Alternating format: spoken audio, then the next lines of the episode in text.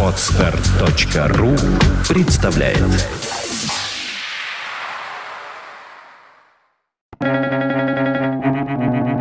Свободное радио Компьюлента У богатых людей большая библиотека, у бедных людей большой телевизор. Дэн Кеннеди.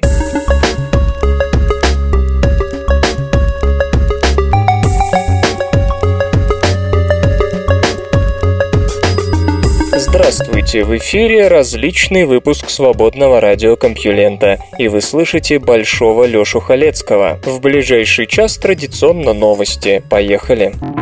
Наука и техника. НАСА обнародовала первые снимки, сделанные марсоходом Curiosity.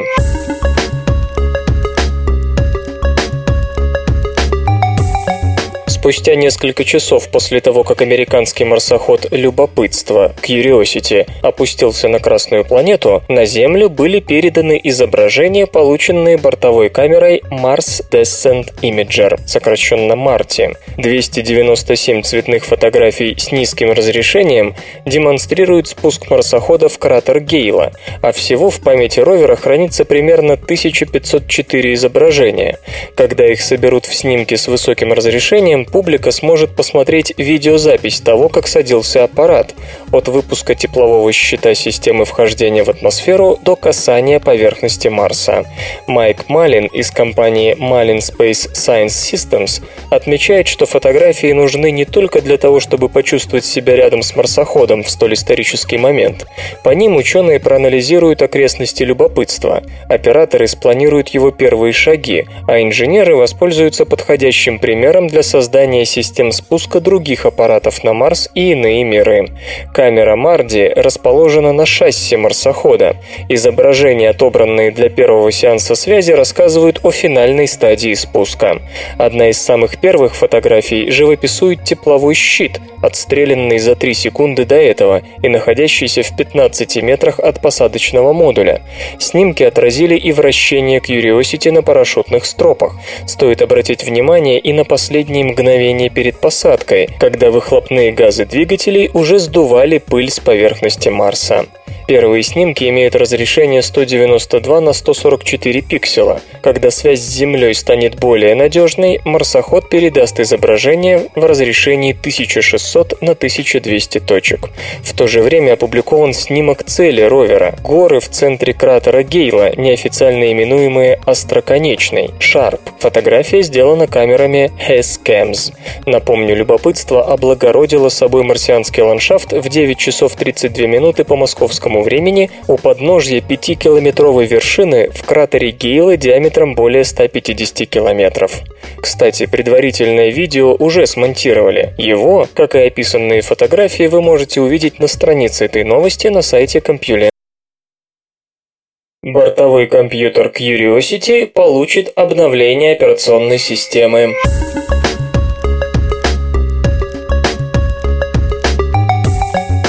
Марсоход Curiosity должен получить обновление программного обеспечения для портового компьютера. Это станет одной из критически важных задач для специалистов НАСА, от результатов выполнения которой во многом будет зависеть исход научных миссий. Curiosity, напомню, совершил успешную посадку на поверхности Марса в районе кратера Гейла 6 августа, около 9.32 по московскому времени. Любопытство – самый большой и тяжелый планетоход, когда-либо созданный человеком, человеком. Он весит 899 килограммов. Длина и ширина машины равна 3 и 2 метрам 80 сантиметров соответственно. Ровер оснащен несколькими камерами, нейтронным спектрометром и набором инструментов, призванных обеспечить анализ образцов грунта на наличие свидетельствующих о жизни органики и ряда газов. Специалисты НАСА сообщили сегодня, что апгрейд операционной системы необходим Curiosity для выполнения комплексных экспериментов и полноценного полноценного использования научных приборов.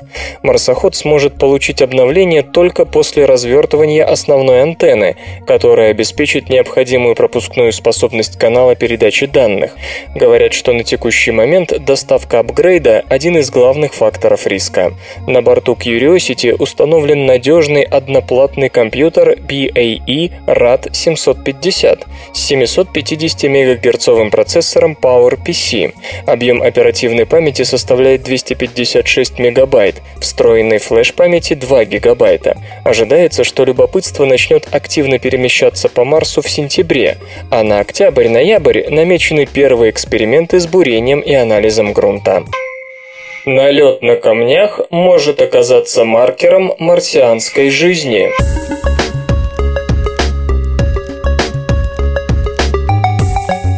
Барри Ди Григорио из Букингемского университета и его коллеги советуют операторам марсохода Curiosity искать следы жизни на камнях, покрытых темно-коричневым и черным налетом. Изучив образцы земных пород в мощные микроскопы, исследователи пришли к выводу, что это покрытие образуется в результате массовой гибели микроорганизмов.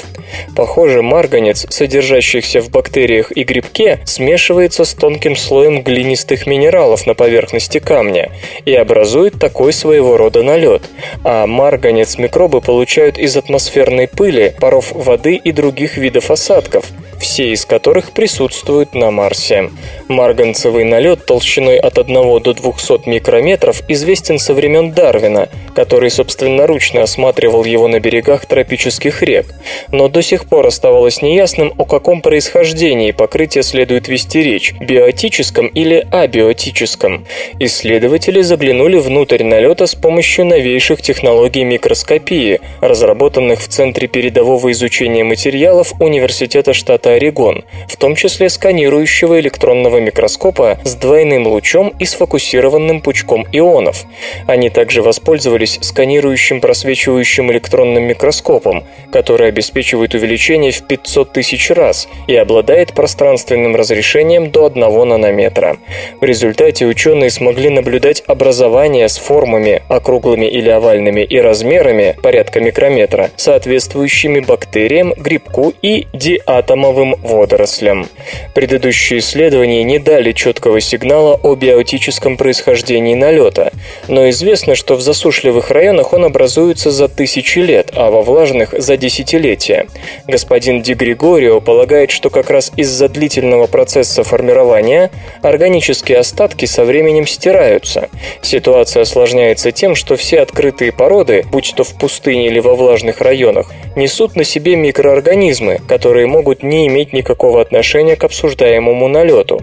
Поэтому исследователи признают, что обнаруженные ими размеры и формы еще ничего не доказывают, но настаивают на своей правоте, ибо объяснить появление налета на камнях в речных долинах штата Нью-Йорк абиотическими процессами трудновато. Господин Ди Григорио называет кратер Гейла, в котором вчера сел марсоход, идеальной площадкой для обнаружения аналогичного налета на Марсе, ибо там расположен веер аллювиальных отложений. Правда, сначала надо будет смахнуть пыль с камней. Напомню, марсоход снабжен аппаратурой Chem Lips, которая, говорят, способна обнаружить насыщенное марганцем покрытие на поверхности породы. Правда, у ровера нет микроскопов, с чьей помощью можно было бы разглядеть размеры и формы тамошних микроскопических образований. Изменение климата как убийца цивилизаций.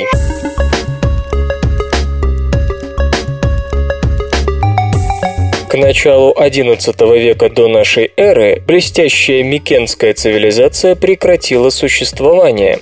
Города оказались разрушены, оставшиеся в живых вернулись к простой сельской жизни, торговля застопорилась, письменность была забыта. Цивилизация вернулась лишь к восьмому веку. Те, кого мы называем греками, переняли финикийскую письменность. Возникли Афины, Спарта и прочие мощные города-государства. Классическая Греция намного превзошла предшественников и оказала огромное влияние на всю последующую культуру человечества. Но вернемся к Микенам. Что же случилось? Судя по последним данным, этой цивилизации суждено пополнить список тех, кого погубили капризы климата климата. О том, что сравнительно небольшое изменение климата способно привести к беспорядкам и войнам, а крупное уничтожить целые цивилизации, стало известно более столетия назад. Но только в 90-х прошлого века эта идея получила твердую научную опору, когда специалисты научились разбирать подсказки, оставленные нам природой в кернах и сталактитах. Одним из пионеров стал Харви Вайс из Ельского университета, который установил связь между изменением климата и крахом империи Акада. Ведя раскопки в Сирии, господин Вайс обнаружил отложение пыли и предположил, что около 2200 года до нашей эры климат в регионе вдруг стал сухим. Это привело к сильному голоду, что подтверждается письменными источниками. Впервые с основания городов земля не родила зерна, вода не дала рыбы, из садов не пришли ни патока, ни вино, с неба не пролилось ни капли. Это цитата из «Проклятие Акада».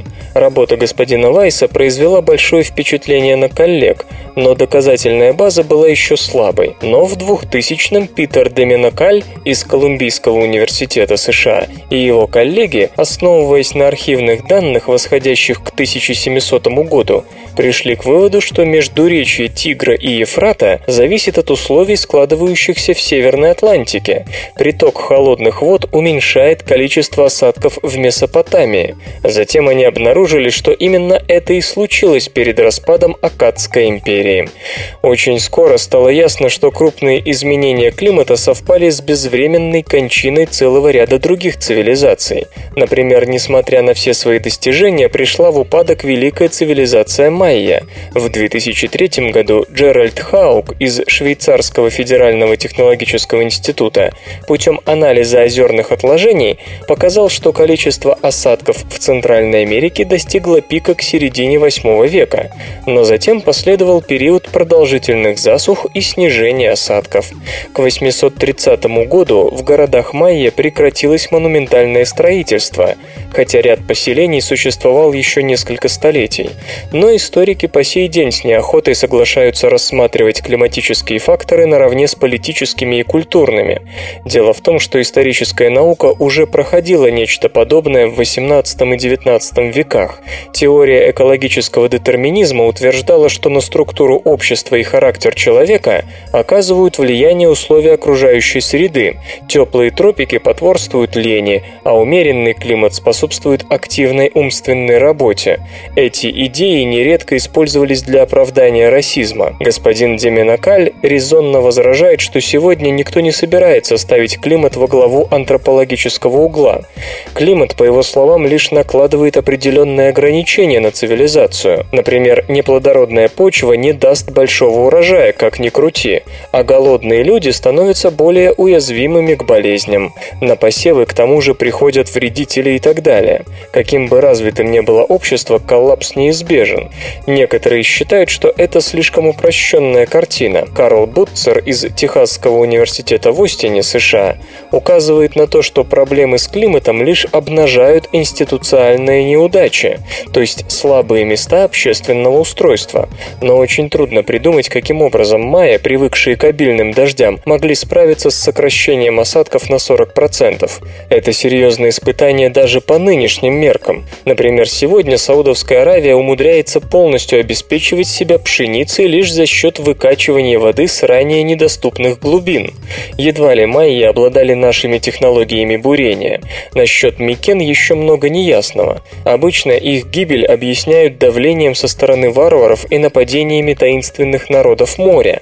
Но в 2010 году анализ речных отложений в Сирии выявил наличие длительного засушливого периода между 1200 и 850 годами до нашей эры, что почти в точности соответствует темным векам греческой истории. А в этом году Брэндон Дрейк из Университета Нью-Мексико, США, показал, что в то время в Средиземноморье похолодало, и это повлекло за собой сокращение испарений и, соответственно, осадков. Примерно в то же время рухнули империя хеттов и новое царство в Египте, что вошло в историю как крах цивилизации бронзового века, а одновременно с коллапсом майя китайская династия Тан начала стремительно терять контроль над страной. Вопрос, конечно, сложный, и нельзя возлагать всю ответственность на один фактор. Хетты и египтяне тоже подверглись ударам со стороны народов моря. У усиления местных князей в эпоху Тан были очевидны экономические причины, хотя, разумеется, сыграла роль и засуха, вызванная смещением муссонов. Можно вспомнить и Кхмерскую империю, рухнувшую в 15 веке, когда к многочисленным проблемам прибавились климатические. Между тем, Гэри Фейнман из Чикагского музея естественной истории имени Филда, США, напоминает о том, что ацтеки тоже столкнулись с засухой и голодом, но цивилизацию сохранили. Вывод можно сделать такой. Климатические данные, по крайней мере, стоит учитывать. Характерное исследование в 2005 году провел Дэвид Джан из Гонконгского университета, соединивший историю Китая с данными палеоклиматического моделирования. Выяснилось, что относительно теплые периоды характеризовались стабильностью, тогда как падение средней температуры хотя бы на несколько десятых градусов увеличивало вероятность восстаний и междоусобиц. Тот же результат дал анализ войн в Европе, Азии и Северной Африке с 1400 по 1900 год. В 17 веке, в период так называемого Малого ледникового периода, Европу сотряс сильнейший политический кризис, вылившийся в 30-летнюю войну и другие конфликты, вплоть до падения монархии в Англии. Интернет и связь. Chrome занял треть мирового рынка браузеров.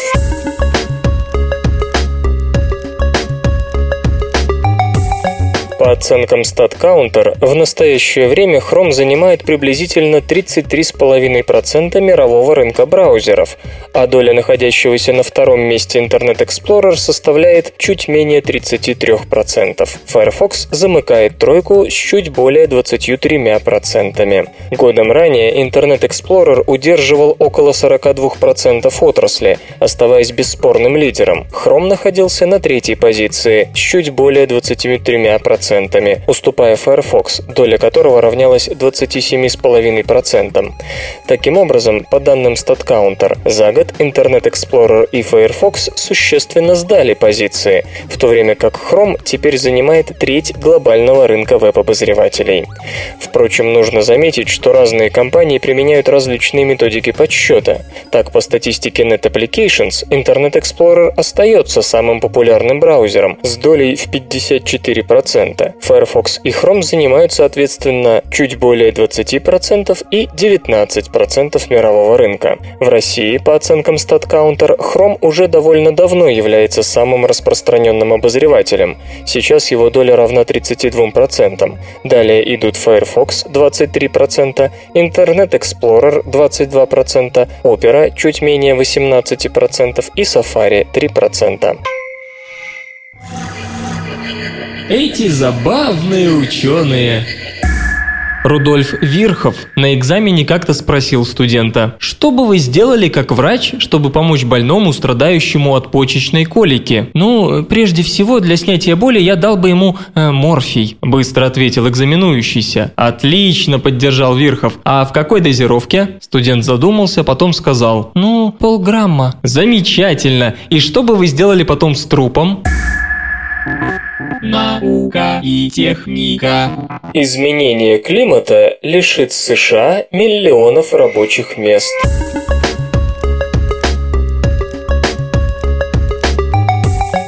Когда заходит речь о борьбе с изменением климата, часто говорят, что надо нащупать баланс между экономикой и экологией, как будто это разные вещи. На самом деле они тесно связаны, что показало исследование, результаты которого были опубликованы еще в 1997. Общая экономическая ценность услуг, ежегодно предоставляемых экосистемами, составляет около 33 триллионов долларов в ценах 1997 года, конечно, в то время, между прочим, валовый национальный продукт всех государств планеты достигал лишь 18 триллионов в год.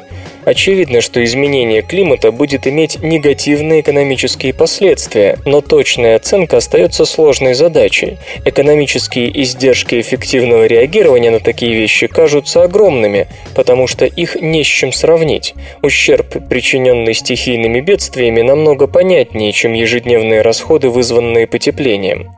Еще один маленький шаг на пути к пониманию действительного положения дел сделали сотрудники Национальной лаборатории Сандия, США, которые рассмотрели вопрос о доступности пресной воды в США и выяснили, что его значение для экономики страны никак не назовешь ничтожным. Исследователи выбрали именно этот аспект из-за наличия подробных данных. С помощью ряда моделей, включенных в доклад межправительственной группы экспертов по изменению климата от 2007 года, они смогли оценить, как со временем изменяется распределение вероятностей. Другими словами, ученые рассчитали вариативность шансов на влажные или сухие годы, к которым промышленность и сельское хозяйство должны готовиться и адаптироваться. Конечно, в разных уголках США ситуация разная. Например, на юго-западе складывается тенденция к засухе, в то время как северо-запад ждет повышения осадков. Там, где доступ к воде усложняется, влияние на сельское хозяйство очевидно, но не стоит забывать и о промышленности. Многие производственные процессы требуют водяного охлаждения. Переход на более эффективные системы потребует немалых инвестиций и повысит эксплуатационные расходы, но это дешевле, чем бездействие. Учесть все детали исследователям позволила макроэкономическая модель. Например, проблемы с водой напрямую влияют на фермерское хозяйство и тем самым косвенно на производителей удобрений и сельхозтехники. В результате получаются очень большие расходы. В период с 2010 по 2050 год, охваченный моделями, США в общей сложности могут потерять около триллиона долларов и 7 миллионов рабочих мест. Ускорение изменения климата во второй половине века усугубит проблему. С одной стороны, это немного, ведь бюджет страны, согласно прогнозам, за то же время должен вырасти с 14 до 52 триллионов долларов. Однако это лишь малая часть общей картины. Данный анализ не учитывал повышение температуры, учащение экстремальных погодных явлений, пожары, рост уровня моря, а также воздействие на экосистемы вредителей и сокращение объема экосистемных услуг. Довольно грубая оценка от 2008 года показала, что к 2050-му изменение климата обойдется экономике США в 500 миллиардов долларов в год. Исследователи упростили задачу еще и тем, что взялись за изучение США отдельно от остального мира, предположив, что страна сможет импортировать все необходимое и цены на это необходимое не изменятся в связи с повсеместным потеплением. На самом деле, отмечают специалисты, все будет намного хуже. Образование пыльцы у растений происходит при недостатке кислорода.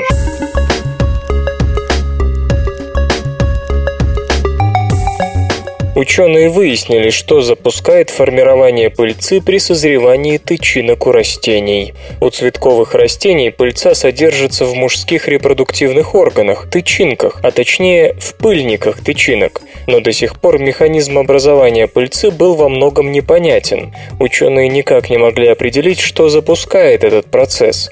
У животных половые клетки образуются из специальной клетки предшественника, а сигнал к образованию приходит от окружающих клеток. Что-то похожее происходит и у растений. У них есть два сигнальных белка – MAC1 и MSCA1. У растений с выключенным MAC1 образуется слишком много половых клеток. У растений с выключенным MSCA1, наоборот, половые клетки почти не формируются.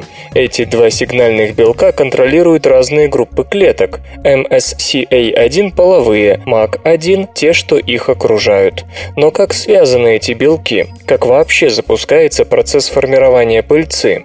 Исследователи из Стэнфордского университета пришли к выводу, что решающим фактором тут служит избыток или недостаток кислорода. При этом нет никакого никакого предшественника. Судьбу клеток определяет их положение в созревающем пыльнике. Ученые обратили внимание на то, что работа MSCA1 зависит от восстановительных процессов, которые возможны только при недостатке окислителя кислорода. Эксперименты проводили с кукурузой, измеряя уровень кислорода глубоко в тканях созревающих пыльников. Падение уровня кислорода, которое случалось, вероятно, из-за интенсивного развития пыльников, давало сигнал к формированию половых клеток. Чтобы подтвердить это, ученые попробовали закачивать к растительным клеткам разные газы. Высокая концентрация кислорода резко уменьшала количество половых клеток. Более того, избыток кислорода приводил к тому, что половыми становились даже те клетки, которые обычно выполняют в пыльниках совсем другие функции. Наоборот, уменьшение кислорода и повышение уровня азота стимулировало образование половых клеток. Как пишут исследователи, белок MSCA1 чутко реагирует на окислительно-восстановительный баланс в растительных тканях и при падении уровня кислорода ниже определенного значения дает сигнал клеткам превратиться в половые. Быстрее всего недостаток кислорода в растущем пыльнике ощущают его центральные клетки. Соответственно, именно они в первую очередь пыльцу и формируют. Сформировавшись, половые клетки сигнализируют окружающим клеткам, чтобы те не превращались в половые, и сигнальной молекулой тут служит второй белок – МАК-1. То есть весь процесс запускается падением уровня кислорода, а сигнальные белки вступают в игру друг за другом. При таком раскладе клетка, предшественник половых клеток, действительно не требуется. Все решает положение исходных клеток в формирующемся органе. Это сильно отличается от образования половых клеток у животных, и, возможно, поэтому исследователи так долго мучились с этой проблемой. Скорее всего, у разных групп цветковых растений в образовании пыльцы есть свои особенности, но в целом у всех процесс протекает очевидно именно так. Прикладное значение результатов описывать нет нужды. Всякому понятно, как пригодилась бы сельскому хозяйству возможность влиять на цикл размножения у растений. Существует ли свободная воля?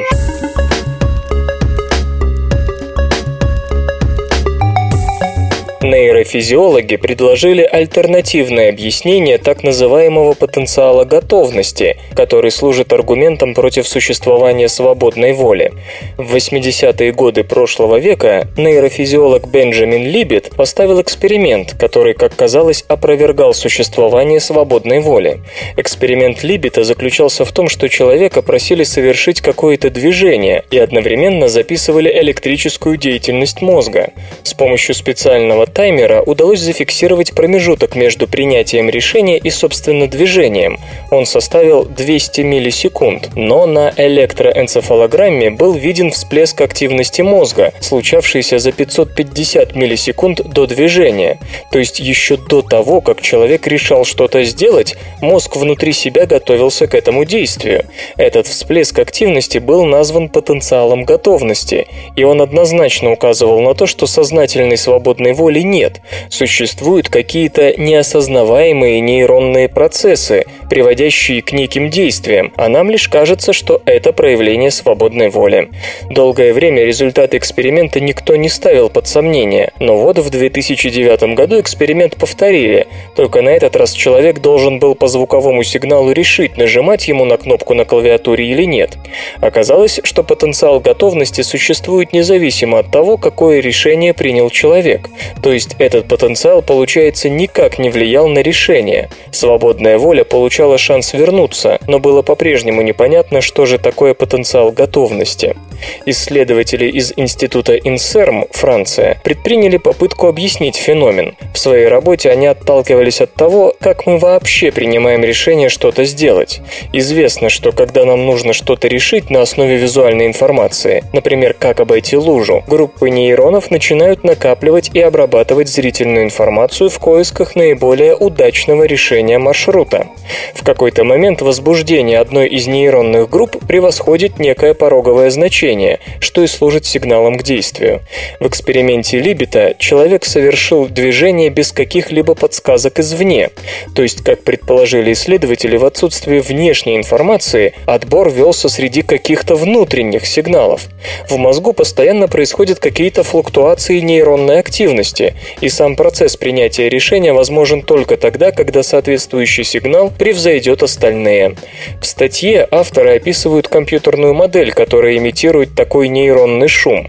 Попробовав воспроизвести в этой модели процесс принятия решения, ученые обнаружили проявление того же самого потенциала готовности. Затем они повторили эксперимент Либета, но опять же с модификацией. Человек должен был совершить движение немедленно после того, как слышал некий звуковой сигнал. Предполагалось, что наиболее быстрая реакция на звук будет в том случае, когда нейронный шум максимально приблизится к пороговому значению, а самая медленная реакция случится тогда, когда потенциал готовности будет либо слишком мал, либо его вообще не будет. Эксперимент эти ожидания подтвердил. То есть, как утверждают исследователи, потенциал готовности – это не результат неосознаваемых процессов, которые готовят сознание к принятию решения. Это лишь знак того, что мозг преодолел разнонаправленную спонтанную активность нейронов и готов принять решение. Это подготовительная работа, которая на само решение не влияет. Так что свободная воля, похоже, действительно имеет право на существование, по крайней мере с точки зрения нейрофизиологии. Классический эксперимент Либета попросту был неверно интерпретирован. Правда, другие исследователи призывают с большей аккуратностью относиться и к новым результатам, говоря, что они объясняют природу потенциала готовности, но не решают проблему свободной воли. Опять же, нельзя исключить, что стартовая готовность мозга к принятию решения есть результат все тех же неосознаваемых процессов. Как мозг отличает чужие ошибки от собственных?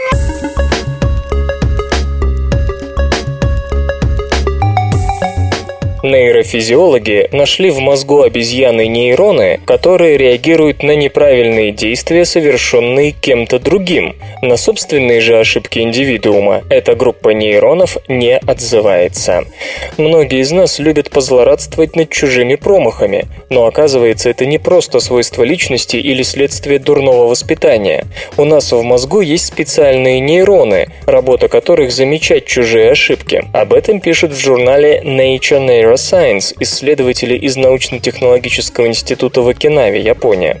До сих пор считалось, что есть просто общий центр ошибок, участок в медиальной фронтальной коре, который реагирует на любые ошибочные действия, свои и чужие.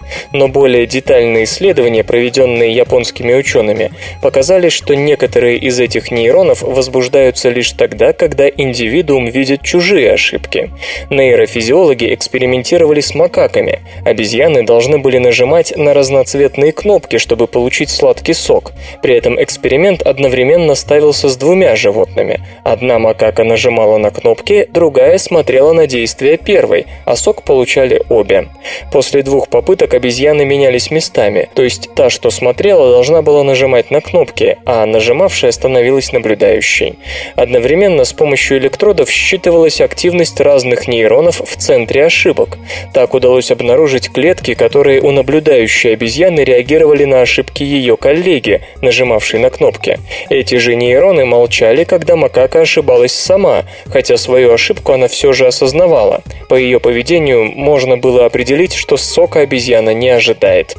Исследователи подчеркивают, что эти нейроны срабатывают именно в условиях социального взаимодействия, то есть индивидуумы должны быть частью социальной группы, и их действия должны иметь значение для остальных. Хотя эксперимент эксперименты ставились на обезьянах, можно предположить, что такой отдел, предназначенный для анализа чужих ошибок, есть у всех приматов. Есть искушение назвать его центром злорадства, но это было бы несправедливо. Мы всю жизнь учимся на ошибках, и осознание того, что ваш партнер допустил промах, в будущем поможет вам избежать подобной ошибки, хотя связь этих нейронов со способностью учиться на чужих ошибках еще только предстоит проверить. Что же до злорадства, то это, как говорится, личное дело каждого. Вышеописанные нейроны лишь отмечают, что, например, ваш руководитель поступил не слишком правильно, а злорадство и прочие эмоции по этому поводу от центра чужих ошибок не зависят. Музычный перапынок.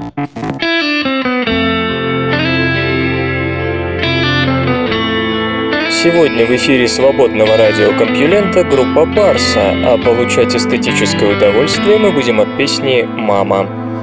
Вьется лентой полоса, время солью на глаза, От былых побед остались горсти пепла. Остывающий клинок Помнит все, что между строк И моя душа от горечи ослепла. Ангелы и демоны Нас пронзают стрелами Оставляя раны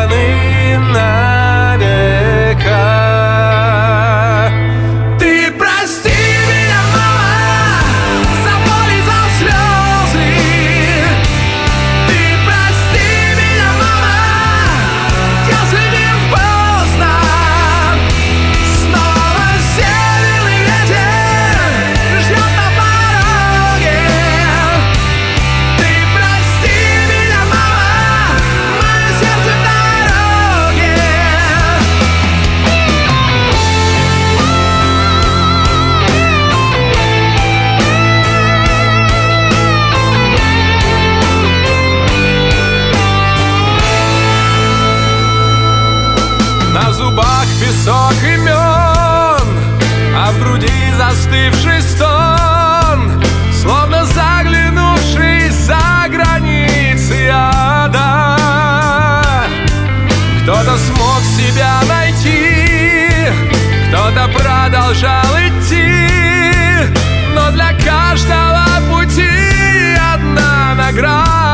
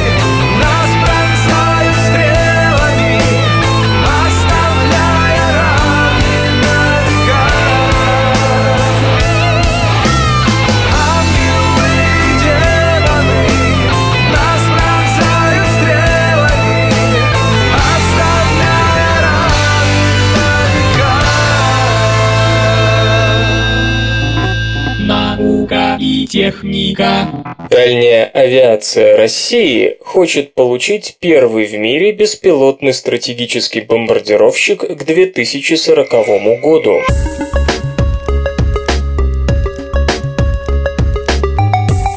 Хотя российские стратегические бомбардировщики не внесли существенного вклада ни в один вооруженный конфликт, уже разрабатывается их пятое поколение. А теперь вот и командующий дальней авиацией ВВС России Жихарев заявил о планах по разработке к 2040 году стратегического беспилотного бомбардировщика шестого поколения. Нашим вооруженным силам часто хотелось применить стратегические бомбардировщики, да только целей почему-то не находилось.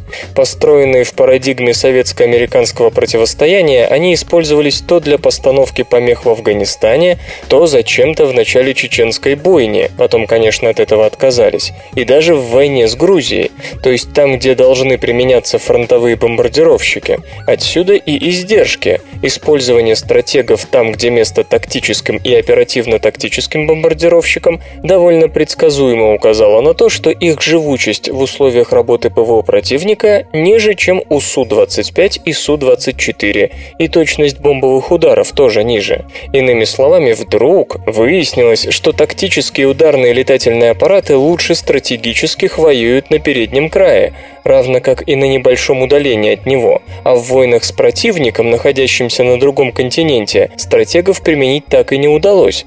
Не было, к счастью, таких войн. Казалось бы, это должно привести к некоторым выводам, к примеру, таким. Стратегические бомбардировщики надо применять как стратегические бомбардировщики, а в локальных конфликтах с пограничной страной они неуместны. Выводы, конечно, были сделаны, правда, среди них были и довольно странные. Имеющиеся у нас стратегические бомбардировщики плохи, их легко заменить, а потому армии они не нужны. Именно поэтому ОАО «Туполев» проектирует сейчас ПАК-ДА, который якобы поступит на вооружение в 2020-2025 годах. Как это может быть, когда даже проект машины еще не утвержден, и утвердят его чуть ли не в 2013, общественности не объясняют, справедливо полагая, что объяснить это невозможно. Но лиха беда начала. 2 августа командующий дальней авиации военно-воздушных сил России генерал-лейтенант Анатолий Жихарев заявил, что планируемый стратегический бомбардировщик шестого поколения может быть беспилотным, а его появление ожидается в районе 2040-2050 годов. Мы очень надеемся, что перед нами скорее рассуждение о том, что такая возможность просто рассматривается, нежели информация о некой конкретной разработке. Собственно, последняя исключена. До окончания постройки стратобомбера пятого поколения создание машины шестого поколения не начать. Напомню, ПАК «Да», пятое поколение, должен быть одновременно сверхзвуковым по крейсерской скорости и скрытным, хотя уже сейчас понятно, что на использующихся технологиях скрытность его будет меньше, чем у дозвукового американского B-2, однако работа предстоит большая и конца ей не видно. Кстати, ПАК-Да расшифровывается как перспективный авиационный комплекс дальней авиации. Интересно другое. Наша страна, отстающая сегодня по всем направлениям разработки беспилотных летательных аппаратов, устами военных заявляет о намерении обогнать весь мир по беспилотникам, создав их новый класс – стратегические беспилотные бомбардировщики.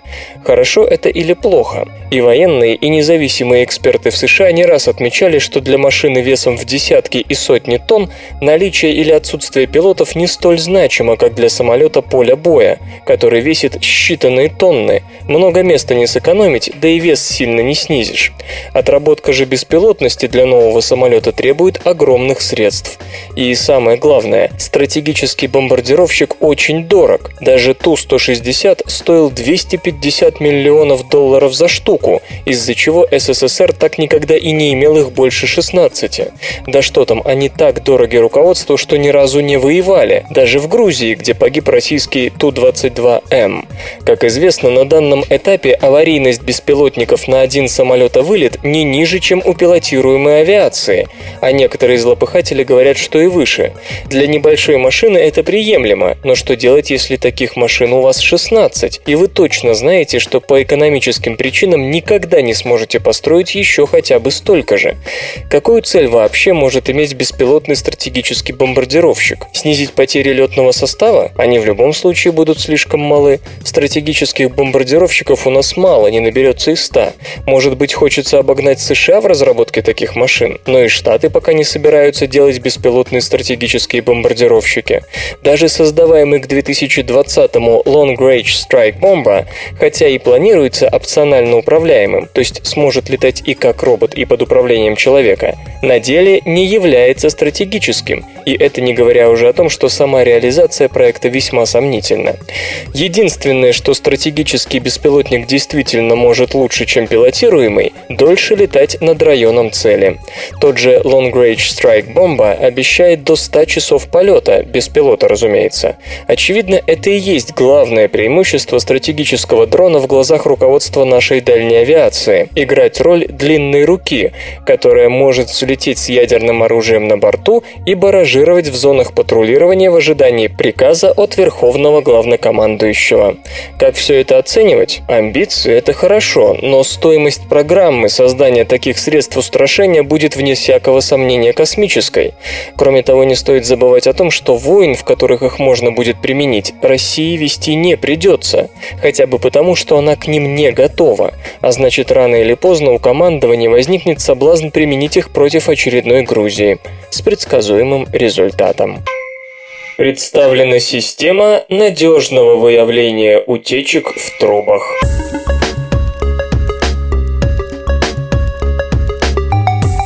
В университете Шеффилда, Великобритания, создан прототип устройства, позволяющего сверхпросто и предельно надежно установить место утечки в водопроводных трубах без использования, понятно, дорогого и сложного оборудования.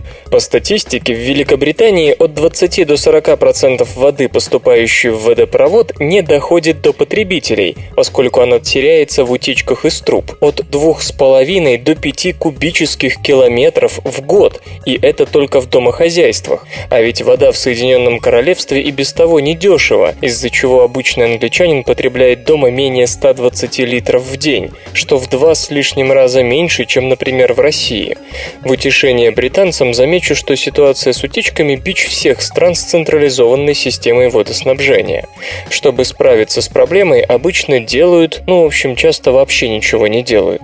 Установить факт утечки легко. Счетчик потребителя отдельного показывает показывает, скажем, 200 литров, а счетчик подаваемой воды 250.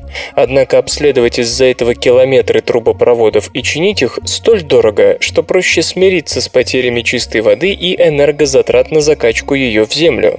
Можно, конечно, поменять трубопроводы на пластиковые, но, во-первых, при большом диаметре последние имеют ряд проблем, ведущих к той же негерметичности и утечкам, а во-вторых, чугунные трубы, используемые в Британии, составляют подавляющее подавляющее большинство всех имеющихся, и их замена станет астрономически дорогой.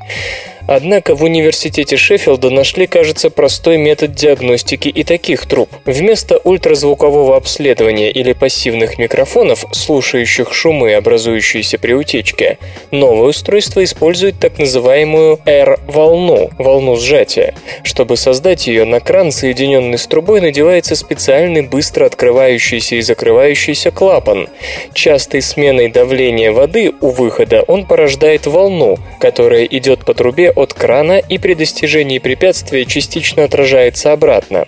Утечка нарушает однородность поверхности трубы, и отраженная волна имеет нетипичную форму. Имея данные по диаметру трубопровода, новое устройство позволяет сверхточно определить место утечки. Для чугунных труб точность определения места утечки составила 1 метр, а для пластиковых 20 сантиметров. Последнее особенно важно. Стандартные акустические методы определения утечки утечек практически не работают с новыми пластиковыми трубами, поскольку их стенки не отражают звук, как чугунные, а поглощают его. Кстати, именно это и служит частой базой для мифа о непротекающих пластиковых трубах. Существующими методами обнаружить в них утечки проблематично. Сейчас методика активно испытывается, в частности на мощностях компании Yorkshire Water, после чего разработчики надеются установить теплые дружеские отношения с одним из крупных игроков отрасли отрасли, чтобы в ближайшем будущем коммерциализировать изобретение. Светодиоды выгодны экономически, хотя и не помогут сэкономить энергию.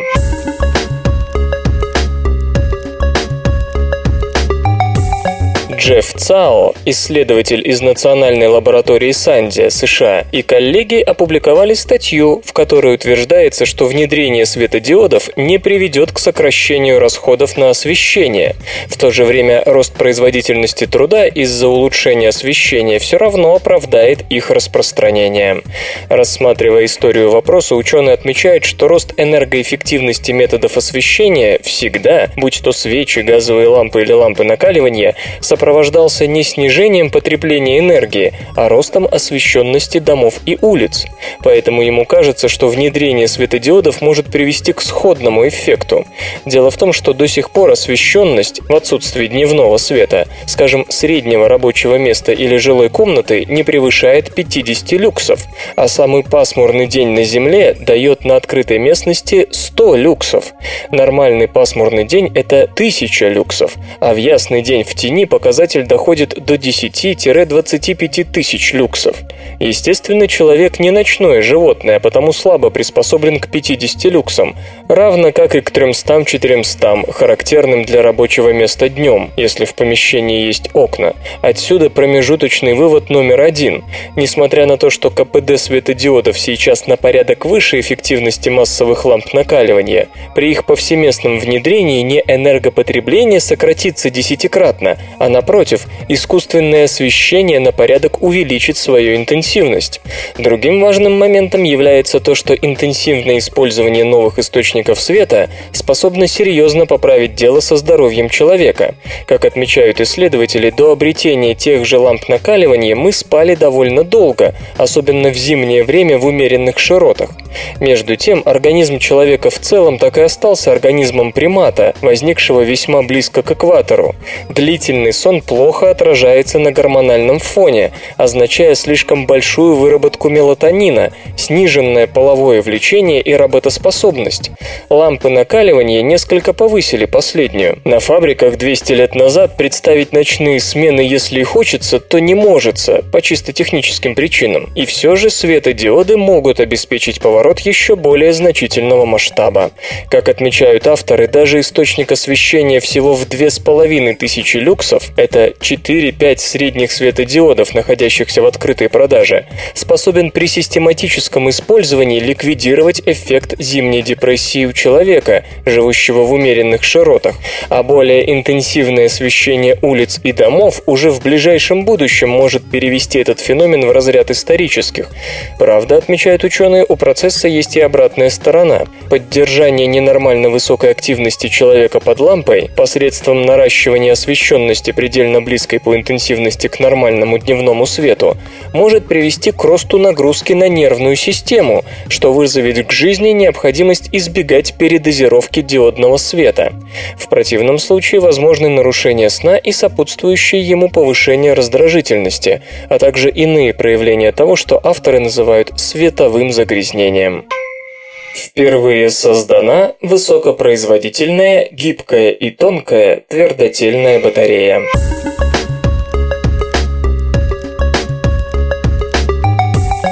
Специалисты с факультета материаловедения и инжиниринга Корейского научно-исследовательского института перспективных технологий разработали высокопроизводительную стопроцентно твердотельную гибкую батарею, которая, как надеются и авторы изобретения и потребители, станет надежным источником энергии для полностью гибких дисплеев, и не только их.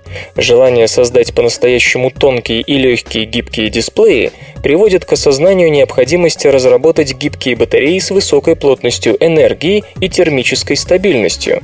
Несмотря на то, что перезаряжаемые литий-ионные батареи всегда рассматривались в качестве основного кандидата на вакантную должность высокопроизводительного гибкого источника тока, их реальная производительность никак не может достичь нужного уровня. Проблема в материале гибкого катода на основе органических материалов. Да и к их гибкости всегда были серьезные вопросы. Как такое встроишь в сворачиваемые дисплеи? Кроме того, смешанный оксид лития и кобальта, нанесенный на полимерную гибкую подложку, чаще всего предлагается в качестве активного вещества катода, но требует высокотемпературной обработки около 700 градусов по Цельсию, что совершенно невозможно для органического субстрата. Корейцы не стали открывать Америку. Они разработали собственную версию гибкой литий-ионной батареи, которая отличается от классики лишь методом производства высокоплотных неорганических тонких пленок или слоев батарейного устройства. Так, в качестве субстрата, на котором производился высокотемпературный отжиг, выступала подложка из слюды, которая затем физически удалялась, отбрасывалась и заменялась гибкой полимерной подложкой. Более подробно обо всех этапах создания чудо-батареи можно узнать из статьи в журнале Nano Letters. Железо и гаджеты. AMD выпускает первые гибридные процессоры Fire Pro.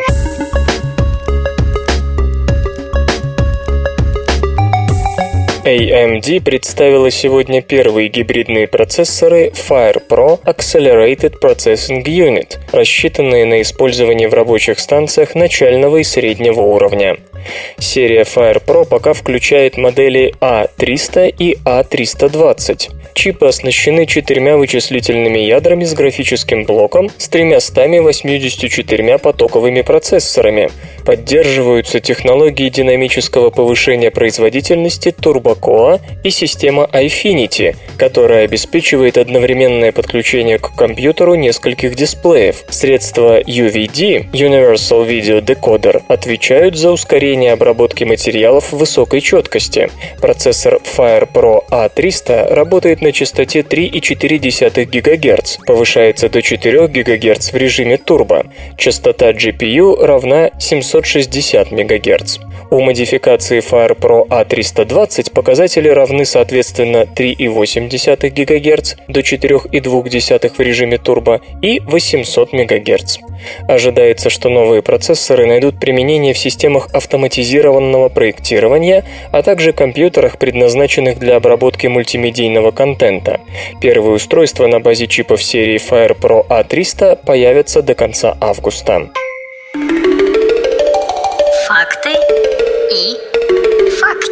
Знаете ли вы, что зоологи, наблюдавшие за 60 слонами в Кении, нашли, что слоны избегают подниматься в горы? Дороги с уклоном выше 33 градусов им не нравятся. А если слон все же пойдет в гору, на каждые 100 метров подъема над уровнем моря ему требуется получасовой перерыв для еды, иначе гигант похудеет. Так много энергии нужно на подъем.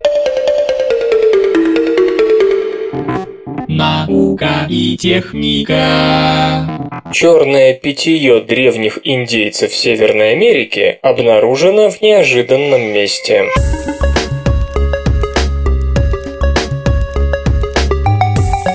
XVII веке европейцы, изучавшие юго-восток нынешних Соединенных Штатов, описали ритуал очищения коренных народов, в который входили танцы, рвота и большое количество того, что путешественники называли «черным питьем». Подававшийся в чашах из раковин чай с высоким содержанием кофеина готовили из кустарника Иликс вомитория, это вид падуба. И лишь сейчас археологи впервые обнаружили прямое свидетельство черного напитка, но только не в раковинах Флориды и Миссисипи, а в керамических сосудах из древнего города Кахокии, располагавшегося в окрестностях современного Сент-Луиса в штате Миссури. Кахокия возникла как будто за одну ночь примерно в 1050 году и исчезла столь же внезапно почти 300 лет спустя. Это был самый крупный и сложный город к северу от Мексики. Согласно археологическим данным, его центральная часть занимала около 14 квадратных километров, то есть он был больше, чем Лондон в те времена. Население, по оценкам, составляло 15 тысяч человек. Местные жители построили деревянный памятник, напоминающий Стоунхедж и отмечавший солнечные затмения, и окружили город частоколом, который можно было демонтировать и перестроить в зависимости от маневров противника. Раскопки также дали высокие кружки с характерным рисунком. Археолог Патрисия Краун из Университета Нью-Мексико и ее коллеги проанализировали фрагменты этих стаканов, присланные им Томасом Эмерсоном и Тимоти Пакетом из Университета Иллинойса, которые работали в Кахокии. Кружки, казалось, содержали следы шоколада, ценного напитка из Центральной Америки. Действительно, маркеры кофеина удалось найти, но с ними было что-то не так. Поскольку в Кахокии были обнаружены чаши из раковин, распространенные на юго-востоке Северной Америки, специалисты предположили, что дарковцы могли вести в Миссури и свое черное питье. В дело включился биохимик Джеффри Хёрст из компании Hershey Foods. Ученые первым делом выяснили, каково соотношение кофеина и теобрамина в настойке из листьев Иликс вомитория, а также обнаружили в этом напитке урсуловую кислоту, которой нет в какао. Таким образом, удалось показать, что в кружках действительно содержалось черное питье за 400 километров от ближайшего растения Иликс вомитория и за 500 лет до того, как европейцы описали его в своих дневниках. Это говорит не только о том, что Миссури связывали с восточным Техасом и Флоридой торговые маршруты, но и о большом значении напитка, раз его везли так далеко. Вероятно, он очень высоко ценился. Возможно, считался священным, ведь кружки найдены в местах, где, как считается, проводились ритуалы, а также в захоронениях. Стоит отметить, что характерные ручки и узоры, как и сама форма кружки, то есть сосуда с прямыми стенками, встречается вплоть до штата Висконсин. Это говорит о широком культурном влиянии Кахокии в XI-XIII веках. Разработан самовосстанавливающийся при нагревании композит.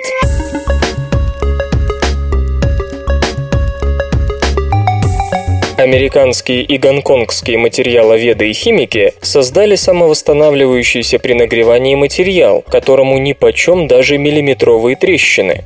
Он содержит пластиковые нити, при разработке которых авторы держали в уме паучий шелк. В полученных композитах нити стягивают трещину до того, как частица пластика успеет расплавиться и залить дефект. Отчасти благодаря тому, что прочность нити не уступает прочности кевлара, ученым удалось восстановить материал с трещиной толщиной в 3 мм. При этом прочность достигла 94% от начальной. Областью применения своей разработки авторы видят изготовление подвижных частей в различных летательных аппаратах, где динамические силы и случайные столкновения даже с небольшими объектами чреваты опасными трещинами. Именно в таких случаях способности к самовосстановлению наиболее востребованы.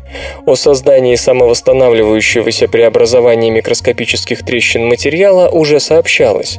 Это достигалось за счет предварительного наполнения структуры текучим дициклопентадиеном и внедрением в верхние слои покрытия катализатора Грапса. Но это же так дорого. Как только вытекающий в трещину дициклопентадиен достигал поверхности и касался частиц катализатора, происходила полимеризация, и трещина затягивалась. Благодарить за все это следует капиллярные силы. Но можно ли наполнить материал таким количеством восстановительного вещества, которого хватит на залечивание трещин в несколько миллиметров толщиной? И тогда исследователи под руководством Го Тян Ли из Университета Луизианы обратились к печальному человеческому опыту, который подсказывает, что слишком большие раны прежде надо зашить или стянуть, чтобы дать организму завершить процесс самостоятельно. Вот так в состав композитного материала попали нити, способные сжиматься по требованию. Причем последнее свойство – это уже опыт, полученный при наблюдении за жизнью насекомых. Именно так себя ведут нити паутины в ответ на повышение влажности. К счастью для пауков, ученые не стали заниматься ловлей шелководных насекомых, а просто придумали свои полиуретановые нити, обладающие эффектом памяти формы. Итак, двигаясь по паучьим стопам, ученые создали нити, используя полимеры с набором чередующихся жестких и мягких блоков. При нагревании нитей их мягкие и жесткие сегменты приобретают достаточно мобильности для релаксации, которая приводит к восстановлению первоначальной формы. Немаловажно, что стягивание трещины происходит при температуре ниже точки плавления пластиковых частиц в составе композита. После стягивания пластиковые частицы, содержащиеся в композите, подплавливаются и окончательно залечивают рану.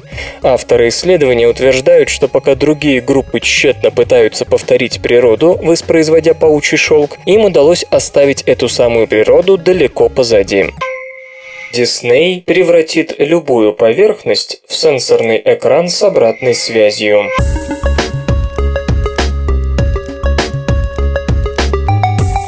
Исследователи из Disney Research предложили технологию, позволяющую получить новые впечатления от поверхности или объекта, будь то сенсорные экраны, стены, мебель, деревянные или пластмассовые предметы, без необходимости надевать специальные перчатки и подключать устройство силовой обратной связи.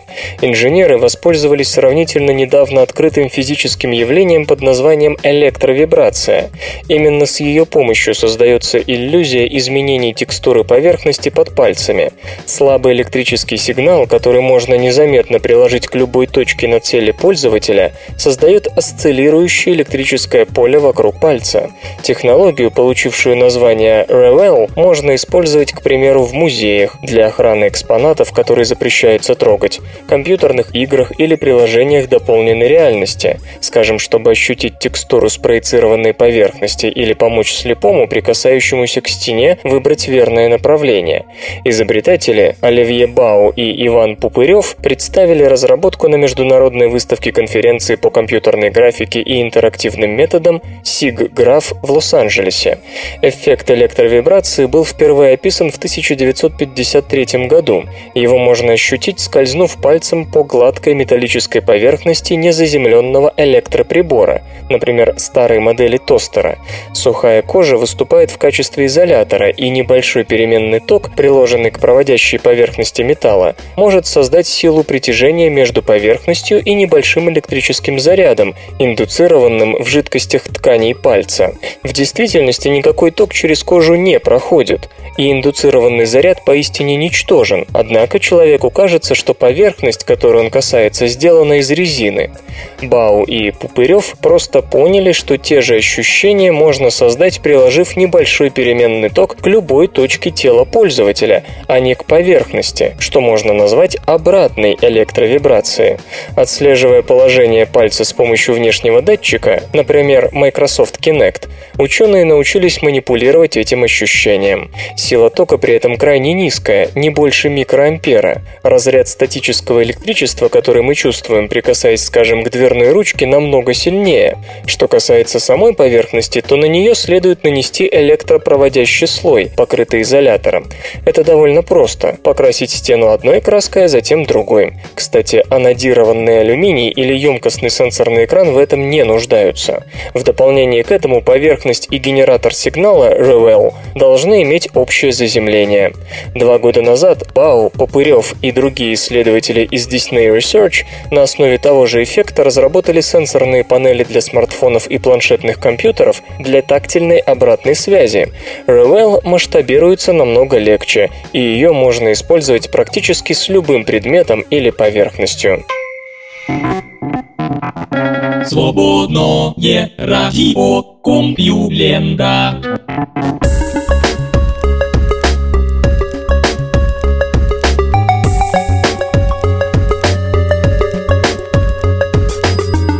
Различный выпуск СРК подошел к концу. Загляните на сайт компьюлента.ру, там новостей еще больше. Ну а меня, Лешу Халецкого, вы обязательно услышите завтра. Обещаю и держите себя в руках.